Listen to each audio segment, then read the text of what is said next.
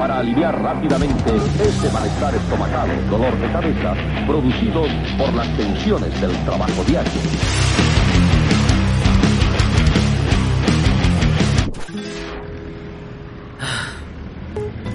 A ver, a ver, ¿en qué estaba? ¿En qué estaba? Ah, ah, sí. ¿Por qué asumimos que ser geek es un rasgo de personalidad, muchachas y muchachos? Cuando en realidad solo es una categoría para que le puedan vender estupideces de plástico a precios descomunales. Los geeks son la única comunidad que se entusiasma porque les vendan cosas. Son el mayor logro del capitalismo gore. En algún momento un empresario vio a miles de idiotas formados para consumir pedazos de plástico con estampados de superhéroes y dijo, ¿Ser es tan fácil? ¿Por qué nos tardamos tanto en explotarlo? ¿Qué más podemos estamparles para que compren porquerías? ¿Qué? ¿Podemos venderles ediciones de colección con más plástico pintado a 500 dólares? ¿Para qué seguimos haciendo armas y matando focas? ¡Esto deja más! Ser geek es ser un consumista orgulloso, presumirlo, regodearse de él. Eh, miren todos, esta figura de Astro Boy me la trajeron directamente de Japón. Es una edición limitada, está sellada en su caja, la cual guardo en otra caja de acrílico dentro de un mueble de acrílico con luces LED dentro de una repisa de acrílico para que no se maltrate su caja original. Ser geek es esperar un reconocimiento, un premio por consumir basura que ha sido hecha en línea de producción. Es formar parte de un club donde quienes tienen dinero son los mejores. Porque así pueden comprar más plástico en forma de una mujer con los pechos del tamaño de su torso que vieron en algún anime que les gusta. O comprar plástico en forma del casco de algún personaje de ficción, esperando el momento que alguien le pregunte sobre él y pueda decir, no, mira, esta es una réplica exacta del casco de la película de Adman, tiene efectos de sonido y está firmado por Paul Rudd.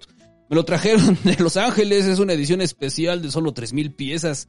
Entonces ve el casco de plástico y quiere preguntarle, oye, pero Adman usa un casco de metal, ¿no? Y los sonidos son agregados en postproducción, ¿no? Y Paul Rudd es un actor. O sea, no es Adman. Scott Lang no existe. El único superpoder que tiene Paul Rudd es no envejecer y verse 100 veces mejor a sus 51 años de lo que nosotros nos hayamos visto en nuestros 20. Y lo más importante, ¿por qué en la caja dice para niños de 5 a 12 años?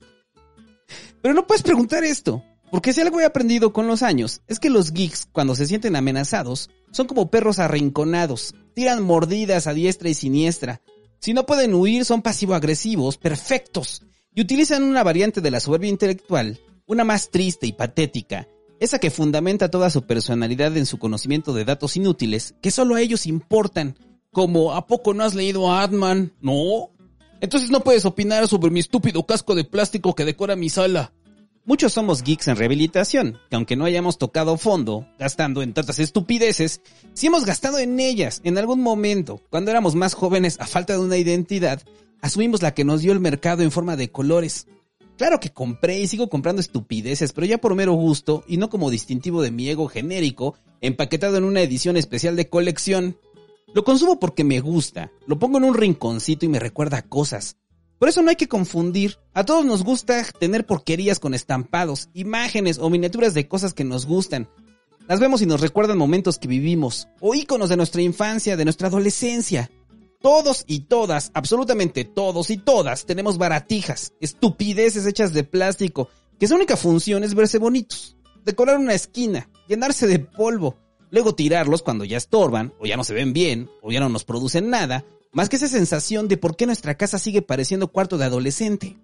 Ese cuarto lleno de pósters genéricos de cosas geeks, porque claramente, a falta de una identidad propia, que Marvel Disney nos diga cuál debemos tener.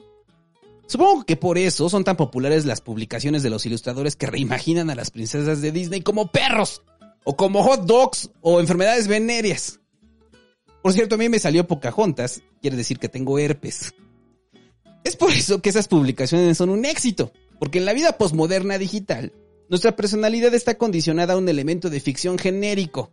Como no tenemos identidad, pues hay que ser Ariel reimaginada como perro, para luego comprar la figura de plástico, colgarla en la sala, esperando, suplicando porque alguien vaya a nuestra casa y pregunte, ¿eso qué es? Inflaremos nuestro pecho, nos brillarán los ojos y estaremos listos para responder a esa pregunta que hemos esperado durante tanto tiempo. Nuestra personalidad que compramos en esa convención es reconocida.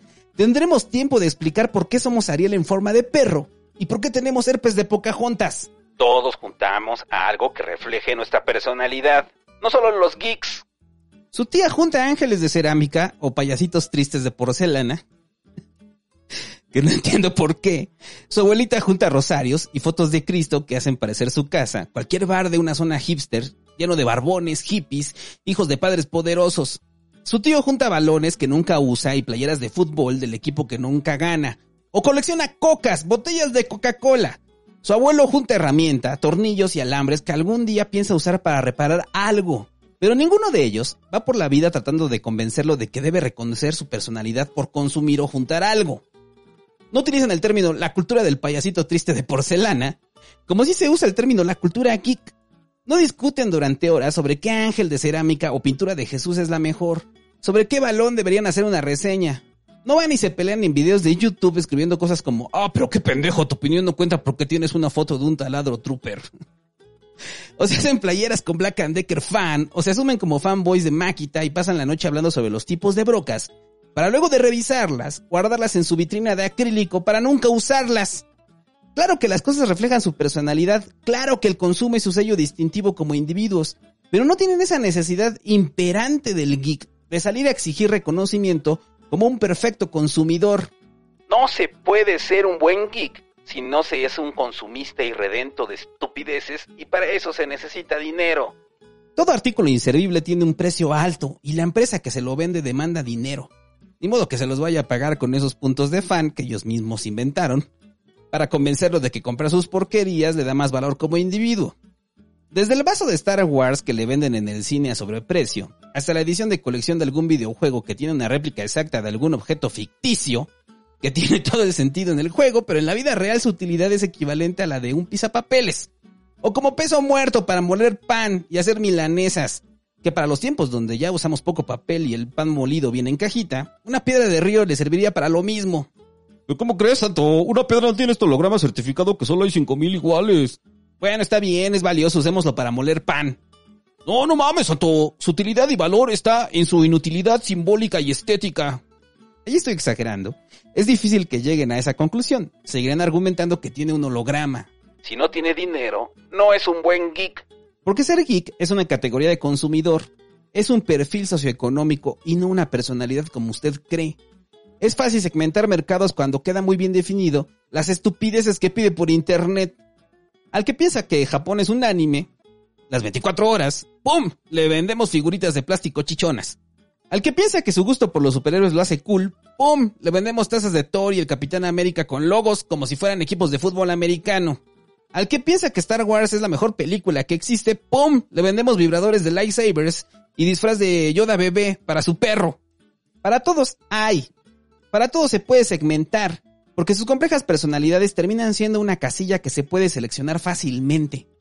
Oh, es que no entiendes la profundidad de la Civil War. No, es que no entiendes la profundidad de Evangelion. No, es que no entiendes el trasfondo de The Mandalorian. Sí lo entiendo, aunque Evangelion no del todo. Y quien diga que lo entiende todo está mintiendo, y mucho menos las nuevas películas, las cuales ya son una aberración. Pero la verdad sí lo entiendo, y lo disfruto ver, leer y jugar. Lo que no entiendo es por qué debo definir mi personalidad a través de ello, y consumir el cereal de Star Wars los tenis de Evangelion y el peluche de Yoda bebé para demostrarle a los demás que soy bien geek. El más geek de todos solo porque aún no saturo la tarjeta de crédito comprando calcetines de Halo. El geek más geek que espera que alguien vea su playera con un mensaje en alfabeto Mandalorian y le diga, oye, se ve que te gusta mucho Star Wars, ¿cogemos? Las playeras son un símbolo sectario de los geeks. Mientras más esté en clave, mientras más oscura y rara sea la referencia, más puntos se suman a su personalidad armada en línea de producción. Si suma varias referencias, anota 100 puntos en su geekómetro, como siluetas de personajes de algo que le gusta, representados a través de un fenómeno científico que no entienden del todo, con una abstracción visual absoluta y el logo de la ficción estampado en el cuello. Por ejemplo, una playera de la refracción de la luz, donde el espectro de colores son los Avengers y atrás dice Marvel. Así el despistado espectador, que no atinó en un inicio a identificar la referencia, tendrá una pista una migaja de pan que lo llevará a deducir que efectivamente son los Avengers y por cortesía dirá, está bien tu playera. Terminando por cerrar el ciclo de vida y sentido de la playera geek, que empezó desde el momento de la compra en Mercado Libre, donde se lee playeras geeks diversos modelos, porque siempre habrá un modelo que se ajuste a nuestros gustos y transmita nuestra original personalidad. El que esté libre de playeras que pretenden reflejar su personalidad, que arroje las negras manchadas de desodorante primero. Ya estás tan duras. No lo niegue, todos tenemos una así. Que acéptelo, ya debe tirar. Para empezar porque ya ni le queda. Y segundo porque es la misma que llevo usando desde hace cinco años. Un día estaba arreglando mi closet, en el cual guardo una suculenta colección de playeras idiotas, con estampados que van de lo absurdo a una playera de campaña de un partido político, que me niego a tirar, porque son bien buenas para lavar los trastes y limpiar la casa en calcetines y calzones. Mientras suenan cumbias y cada que pasas por el espejo puedes mirar tu reflejo con una palabra bota en letras gigantes. Al revisar los estampados de esas playeras, pude observar que había algunas que ya me incomodaban. Sentía que al vestirlas me transformaba en un anuncio espectacular, en un volante o una revista de las marcas que forjaron mi obtusa personalidad adolescente. Al llevar mi playera con el logo de Nintendo, era equiparable a una botarga. Son unos genios, pensé. Terminamos siendo vallas promocionales móviles. Somos como anuncios de paradas de autobús, pero con menos dignidad. ya que al menos las paradas cobran por tener ese anuncio ahí. Nosotros pagamos para colgarnos anuncios de todo lo que estamos convencidos que merece nuestra ciega devoción. Si traemos una playera de Capcom, bien podríamos traer una de huevo San Juan. Si traemos una de Apple, ¿por qué no una de frijoles Isadora? Si traemos una de Disney, ¿por qué no una de churrumais? Porque en lo equiparable de las marcas, resulta lo mismo traer al Capitán América que a Melvin, el de los Choco Crispies. Pero pocos se atreven a demostrar su devoción al arroz inflado sabor chocolate, que por cierto sabe delicioso, aunque haga daño y produzca niños obesos. Nadie le rinde pleitesía rabiosa de fanático porque no está de moda, no es cool, no hay un respaldo detrás como la cultura geek que forme su equivalente, la cultura Choco Crispy. Donde haya convenciones con los dibujantes de Melvin, gente disfrazada de Melvin, playeras con elefantes abstractos en forma de fractales, llaveros, tazas, réplicas de hot toys de Melvin de más de 8 mil pesos, funcos, reviews del empaquetado y por mil pesos derecho a tomarse la foto con el que hace la voz de Melvin en los comerciales. Y mientras miles de gordos nos aglutinamos a celebrar nuestro gusto por esa basura, ¿pero qué es nuestra basura? Dos geeks con playeras de Pokémon pasan caminando por el centro de convenciones. Dos señores de la mediana edad, quienes aún andan cazando Pokémon virtuales. Dirán, oh, pero qué idiotas. ¿Quién se reúne a adorar una marca que les exprime hasta el último centavo? Las playeras geeks son publicidad gratis para las marcas y nosotros pagamos gustosos por ser pósters andantes. Porque hasta hace unos años aún sentía un orgullo extraño de que en reuniones importantes de trabajo pudiera llegar con mi playera imbécil fabricada por algún niño en Bangladesh y que no importara, porque mi trabajo era más relevante. Pero con el tiempo descubrí que eso solo era una vez que agarraba confianza con mis clientes, cuando mi trabajo era ya reconocido.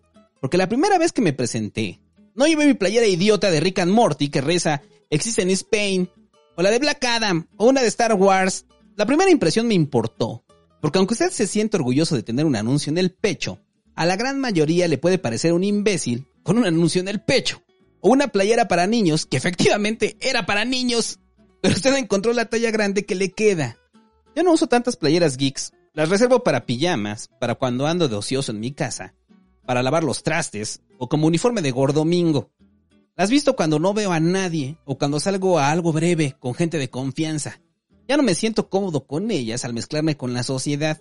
Y no por un hecho normalizador del individuo o por un deseo de ser aceptado por un grupo y rechazado por otro. Ya no las visto porque me hacen sentir un póster con patitas y manitas. Y sobre todo, porque alguna vez, antes de coger, un amor del pasado me dijo, Oye, no mames, pero quítate tu pinche playera de Goku. Ese fue el hecho que marcó todo. Creo que no es erótico que mientras estás acostada veas al imbécil frente a ti, con una playera de Goku en Super Saiyajin fase 3. Ha de ser muy incómodo sentir que tienes sexo con un póster, o con un puberto que probablemente huela a chetos. Entonces, Santo, ¿cómo me he visto? ¿Como tú quieras? ¿Con ropa de marca? No, vístase como se le dé la gana. Esto no es una guía de etiqueta. Soy yo el que me siento incómodo. Mire usted, las playeras sin estampados geeks salen más baratas. Las venden hasta en paquetes de 5 en el súper. Porque efectivamente no le están cargando el impuesto geek. Que sí le cargan cuando las compra. O cuando se suscribe a esos loots de estupideces a los que un día me suscribí. Era una caja de secretos, pero el único secreto era que te mandaban plástico con tus monos favoritos de la cultura geek. Baratijas inútiles para hacer la sensación de su grupo de amigos, igual de enajenados que usted. Una playera de Zelda de mala calidad, una hielera de Futurama, unos vasos para té frío de Rick and Morty. Porquerías que no necesitaba, pero que como idiota fui a suscribirme porque conocen a su público. La primera era muy barata, pero luego, que ya me tenían enganchado, mirando esa lámpara de sable láser armada en China, orgulloso de ella, llegaba el recibo de la siguiente caja de objetos baladís, como un destapador de Star Trek o una taza de laberinto. Y no sé qué tanta porquería más, que ya no tengo porque se rompió hace como dos años, porque son de baja calidad. Pagué caro el impuesto a ser geek y descubrí que la cultura geek sale más cara que la cultura real. Así como me asumo como un macho en rehabilitación, también me asumo como un geek en rehabilitación. Así como de repente llego a tener micromachismos, de los cuales no me doy cuenta hasta que me lo señalan, también tengo microgeekismos, que son reminiscencias de mis años de gastar en estupideces, que al verlas me pregunto, ¿pero por qué compré eso? ¿En qué demonios estaba pensando? Así como muchos de nuestros machismos responden a conductas socialmente heredadas, a nuestro desarrollo infantil producto de nuestro entorno socioeconómico y cultural, toda conducta geek responde a lo mismo. Si usted fue niño pobre, pues va a querer llenar ese vacío que le generó la publicidad. Si no tuvo consolas, ahora tiene todas, o casi todas. Si no tuvo juguetes caros, ahora tiene monos de Hot Toys de 20 mil pesos. Réplicas de sus personajes favoritos. Una mini Scarlett Johansson en su disfraz de Black Widow para que pueda verla a diario y decir, así es, para esto trabajo para comprar monos miniatura de personajes de ficción encarnados por una actriz. Todo consumismo geek habla de una carencia previa o una abundancia simbólica, una forma de nunca soltar a su niño o a su adolescente. Si no lo consintieron, usted lo consiente. Y si lo consintieron de más, pues vamos a seguirlo consintiendo con monos de plástico, pero ahora más caros, y le cambiamos el nombre de juguete a figura de acción.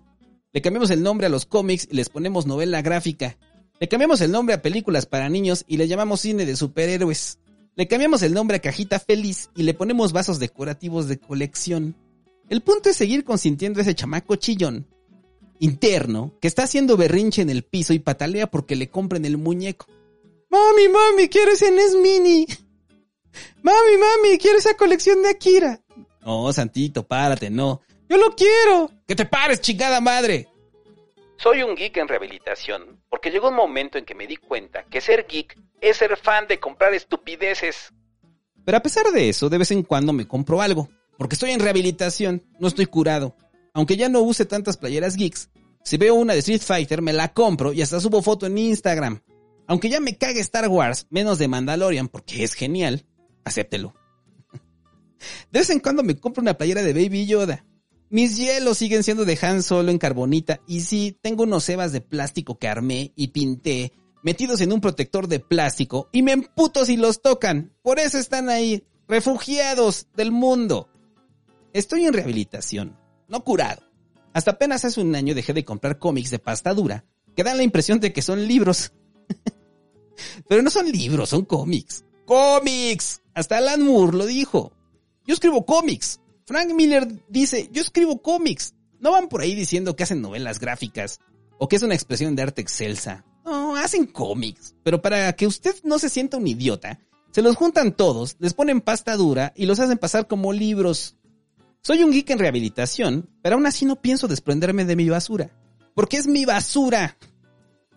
Si ya gasté en ella, ahora la disfruto. O espero tener tiempo para disfrutarla cuando me retire. Porque si algo caracteriza al geek, aparte de su gusto por acumular basura inservible, es su incapacidad de reconocer que sus cosas no son una inversión, no son valiosas, son basura y en la basura terminarán. No, Santo, yo soy geek porque es una subcultura y esta espada de edición limitada réplica de Final Fantasy VII en unos años costará una millonada. ¿Tienes el número uno de algo? ¿De Superman? ¿De Batman? ¿Alguna utilería usada como prompt en alguna película? Si no tiene nada de eso, a lo mucho le ganará un poco si bien le va al triple. Pero si es una edición especial armada en línea con la limitadísima cantidad de 5000 piezas, lo que tiene ahí es basura.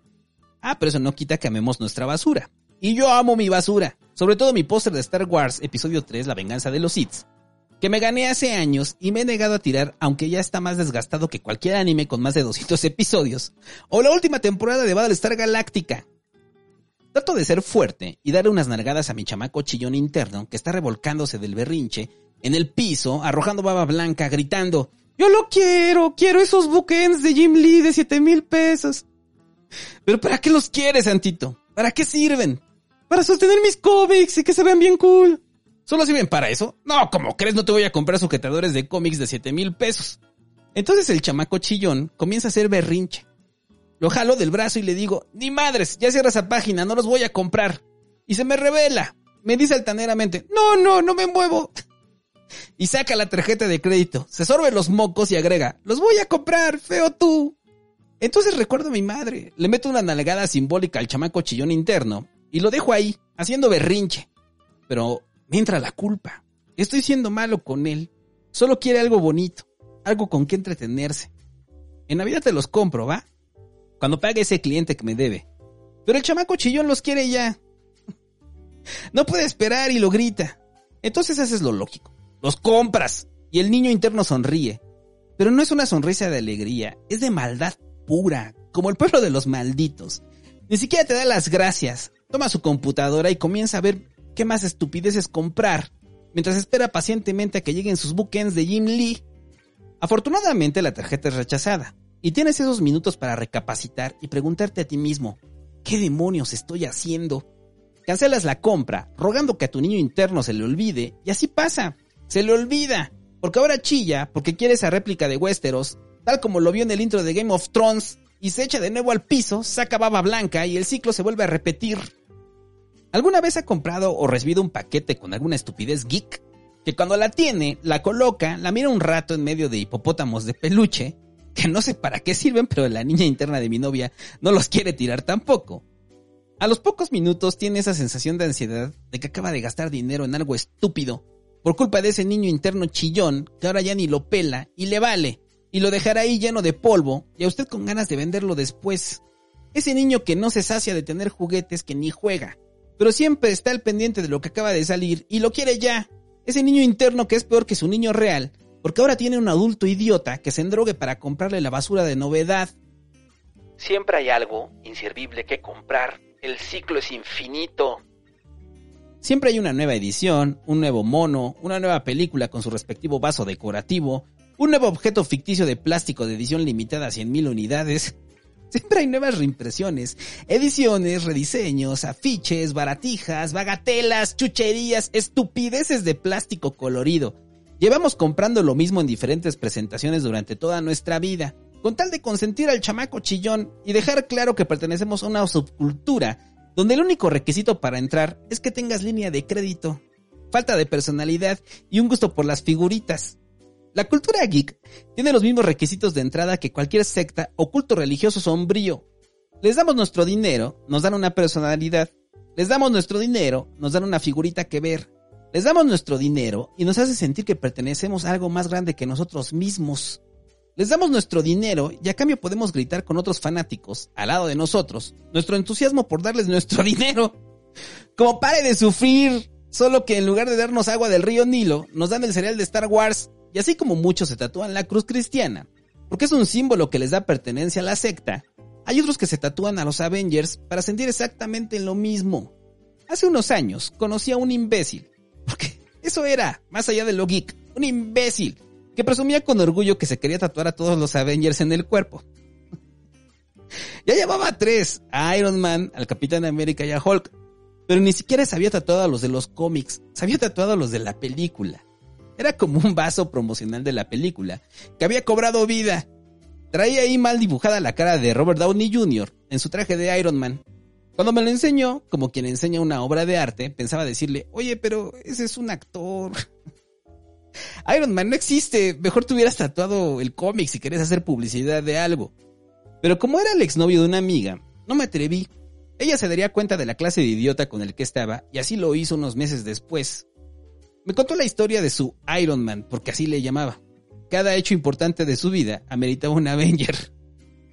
Cuando nació su hijo, se tatuó a Iron Man. Cuando se tituló, se tatuó al Capitán América. Y no recuerdo el hecho relevante en su vida para tatuarse a Hulk, pero tenía que ver con su divorcio, que supongo se produjo por tatuarse a los Avengers. Luego de que me los presumió y yo solo atiné a pronunciar la frase universal de ¿qué demonios estoy haciendo aquí? O sea, el órale, qué padre me dijo esa frase que no he olvidado hasta estos años. Palabras que nunca he escuchado ordenadas de esta forma y que hoy será la primera vez que escuche gracias a este podcast. Me dijo, aún no me hago mi Thor porque no me lo he ganado. Este sujeto representaba todo lo que hablo. Estaba obsesionado con tener todo de los Avengers y eventualmente se iba a tatuar a Hawkeye en las nalgas, porque sabemos que ese es el lugar al que pertenece. Consumía todo lo geek y definía su personalidad a través de ello. En su biografía decía geek de sangre. Y siempre posteaba fotos de chicas ataviadas con ropa de Artuditu, porque claro, podía fantasear con tener sexo con Chun-Li, como todos lo hicimos, acéptenlo. Pero no, él quería cogerse a Artuditu. en una orgía con Citripio. Pero lo que más recuerdo es que poseía la peor característica de aquellos obsesionados con lo geek. Se sentía inteligente, casi un científico. Porque The Big Bang Theory le hizo creer que ser geek es sinónimo de ser un científico genio. Aunque hubiera estudiado diseño en una universidad patito, él era como Sheldon Cooper. Aunque se dedicara a diseñar lonas del municipio más irrelevante del país, él era un geek brillante, buscando la oportunidad de demostrar su sapiencia a una chica que confundiera la acumulación de información inútil con cultura, o hacer pasar su conocimiento de cultura pop como conocimiento científico. Porque una serie le hizo creer que por consumir monos, plástico y basura, ya puede trabajar en la NASA no ahondaré sobre The Big Bang Theory porque ya lo hice de forma improvisada al borde del colapso nervioso en un avión. Escuche volar y las apps me dan acidez. Solo agregaré que esa serie le hizo pensar a muchos que comprar chucherías es una personalidad. Les hizo creer que el saber referencias de la cultura geek los podría hacer discutir con Stephen Hawking. Les hizo creer que la acumulación de artículos de colección, luego de saturar las tarjetas de crédito, es un estilo de vida y que las mujeres rubias son idiotas y deben ser educadas, minimizadas, reducidas al panorama amoroso sexual. Deben ser fieles sirvientes y tener una devoción codependiente al geek, que está ahí para instruirla, para sacarla de su ignorancia a base de jugar calabozos y dragones, settlers o cualquier otro juego que ella no entenderá hasta que el bondadoso ñoño abra su esfera de conocimiento hacia ella, le permita pasar del lado privilegiado del conocimiento para llegar a análisis tan profundos, como que los personajes de Stan Lee llevan la misma letra inicial en su nombre y apellido. The Big Bang Theory vendió la idea que detrás de todo geek se esconde una persona inteligente, brillante, un genio introvertido, y que una mujer debe interesarse, compartir al borde del fanatismo los hobbies de su pareja, aunque no los entienda, aunque no les interese, su papel es acompañarlo porque los nerds están de moda. Y muchas y muchos compraron esa idea y salían a sus trabajos regulares tratando de imitarlos, solo para descubrir que era una ficción, que muchos científicos no son así, que no por consumir usted es inteligente y que efectivamente un alto porcentaje de los geeks son unos reverendos idiotas que se van a tatuar a Black Widow en la otra nalga. Pero no entendieron lo más importante. Hay una diferencia abismal entre un nerd y un geek. Para ponerlo en ejemplos simples, un nerd es Bill Gates, un nerd es Steve Bosniak. Steve Jobs no, porque ese era el mejor publicista que ha inventado la humanidad, casi comparable a otro publicista, nerd malvado, villano de Bond, de Superman, Lex Luthor de nuestro universo y poseedor del tiempo exacto que se tarda en enfermarse de diarrea y comprar papel de baño. Jeff Bezos, que junto a nerds que demuestran que se terminaron convirtiendo en supervillanos, como Elon Musk, Mark Zuckerberg y Larry Page, y muchos más, han transformado al mundo. Nadie afirma que para bien o para mal, solo lo transformaron. Esos son nerds. Los geeks, pues, son el gordo de las historietas de los Simpsons. Consumidores perfectos, con trabajos regulares, obsesionados con todo lo que puedan poseer y dándole su dinero a los nerds reales, que probablemente no tengan ni la más remota idea de los cómics, ni vean películas de superhéroes, ni asistan a convenciones de Star Wars, ni jueguen World of Warcraft o cualquiera de las cosas que gracias a esa serie muchos terminaron pensando que deberían hacer para ser ellos o que ya por defecto eran ellos por haberse tatuado a Vision en el chamorro. Soy un geek en rehabilitación, porque hubo un tiempo en el que creí que, que el consumo de estupideces era un rasgo de personalidad. Y compré por varios años esa idea idiota de que merecía un reconocimiento por ser un consumidor de cultura pop. Que mis horas de ver televisión, porque aunque sea un demand sigue viendo televisión, me elevaban intelectualmente sobre los otros que el consumo de ficción fantástica y espacial me hacía fantástico y especial, que no pertenecía a la gran masa que consume productos idiotas enajenantes como telenovelas, figuritas religiosas y fútbol.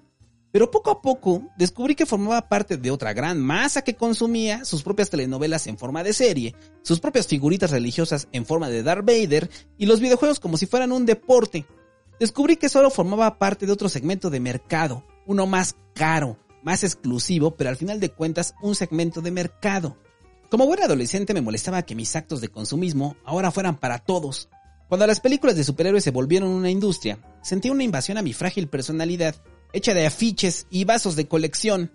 Cuando Star Wars se volvió mainstream, incluso llegué a cuestionar a otros sobre su gusto genuino sobre mi religión, que hizo rico a un señor barbudo, que creó un universo de niños, para luego exprimirle hasta la última gota en forma de cuanta cosa pueda encontrar.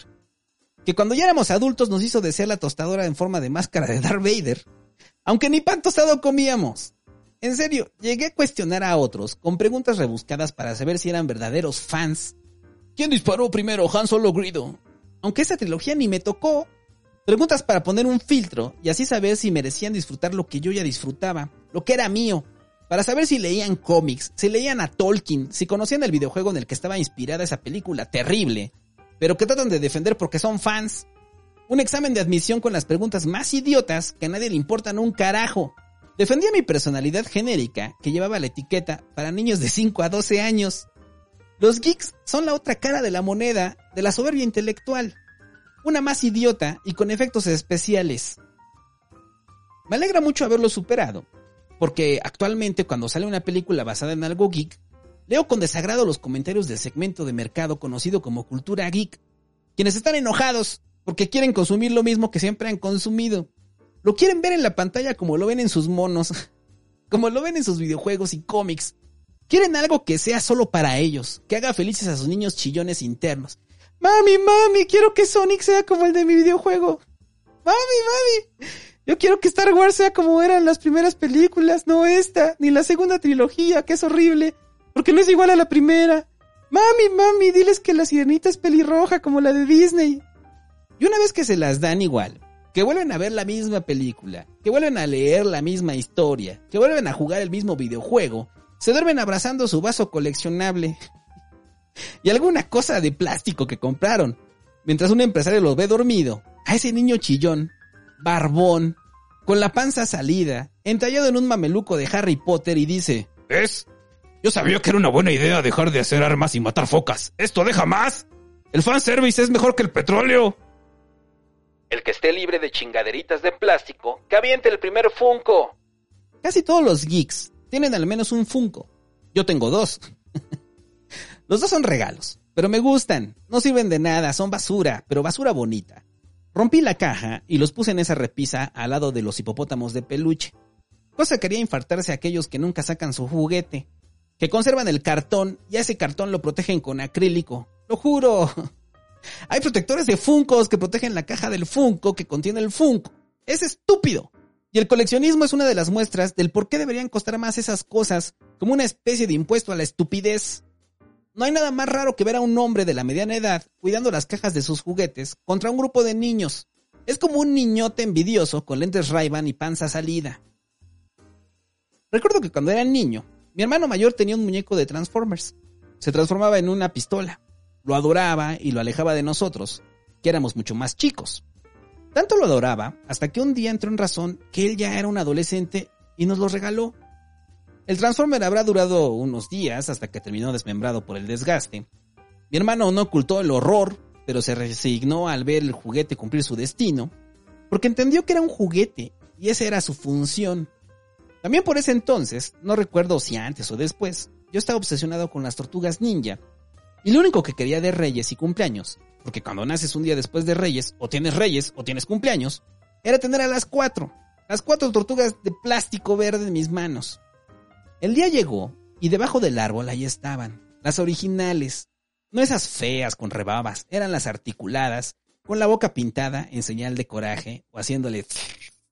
Años después, ya en mi vida adulta, mis padres me contarían las peripecias que pasaron para encontrarlas que serían dignas de un cuento. Pero el punto es que estaban ahí, con sus chacos, con sus espadas, sais y con su do. Fui un niño muy feliz. Ese día me las llevé a la escuela. Tenía como siete años, y para un niño que cumplía siete años, ese día era el momento en el que descubría la verdadera felicidad. Hasta que al volver del recreo, mi mochila con estampado de tortugas ninja estaba vacía. Mis tortugas habían desaparecido, las habían robado, Solo dejaron una espada y un brazo que reposaba como testigo de la tragedia. Recuerdo que exploté en llanto. no había conocido la maldad del, del mundo hasta ese momento. Lloré todo el día, dibujé mis tortugas en el cuaderno, las recorté y peleé con pedazos de papel, pero efectivamente no era igual, y no las pude recuperar, y no volví a tener tortugas ninja. ¿Por qué le cuento esto? Se preguntará mientras se seca la lágrima. Porque años después, siendo un adulto, ya con línea de crédito, busqué comprarlas en internet. Hallé las cuatro, perfectamente bien cuidadas. Hasta podrían ser las que me robaron. Quizás ese niño ladrón era un visionario y sabía lo que valdrían años después. Porque querían cinco mil pesos por ellas. Las agregué al carrito, mientras mi niño interno chillón se regodeaba de felicidad y dejaba a un lado los sables láseres con efectos que había comprado meses atrás. Estaba por comprarlas cuando llegué a una gran verdad. No voy a pagar cinco mil pesos por monos de plástico, estás loco. Mi niño interno chillón explotó en llanto. Lo ignoré un rato hasta que comenzó a distraerse y desear otra cosa mientras llegaba a una conclusión contundente. Los geeks tratamos de recuperar esa infancia con plástico, pero todo el plástico del mundo en forma de tortuga ninja no va a reparar nada. Experimenté un proceso terapéutico liberador, que hasta la fecha ha ayudado en mi rehabilitación geek.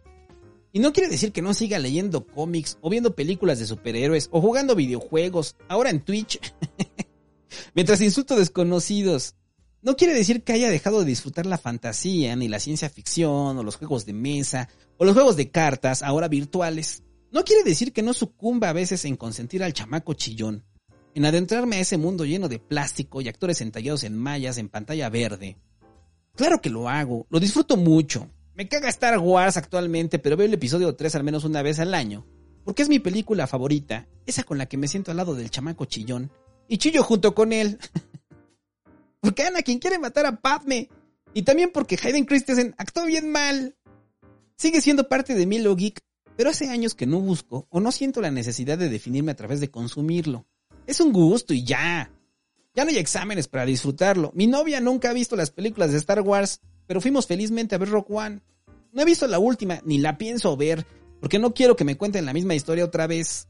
Compro baratijas a veces y disfruto verlas ahí, sin hacer nada siendo inútiles y yo siendo consciente de lo inútiles que son. Lo geek es entretenimiento, no un estilo de vida, a menos claro que se dedique a esa industria. Pero si no se dedica a esa industria, entienda precisamente que es una industria y toda industria busca sacarle dinero o que se tatúe su marca en las nalgas. ¿Por qué escribo todo esto? Porque espero que nunca más vuelva a escuchar de la boca de otro ser humano esas palabras que no deberían ser pronunciadas Aún no me hago mi Thor porque no me lo he ganado.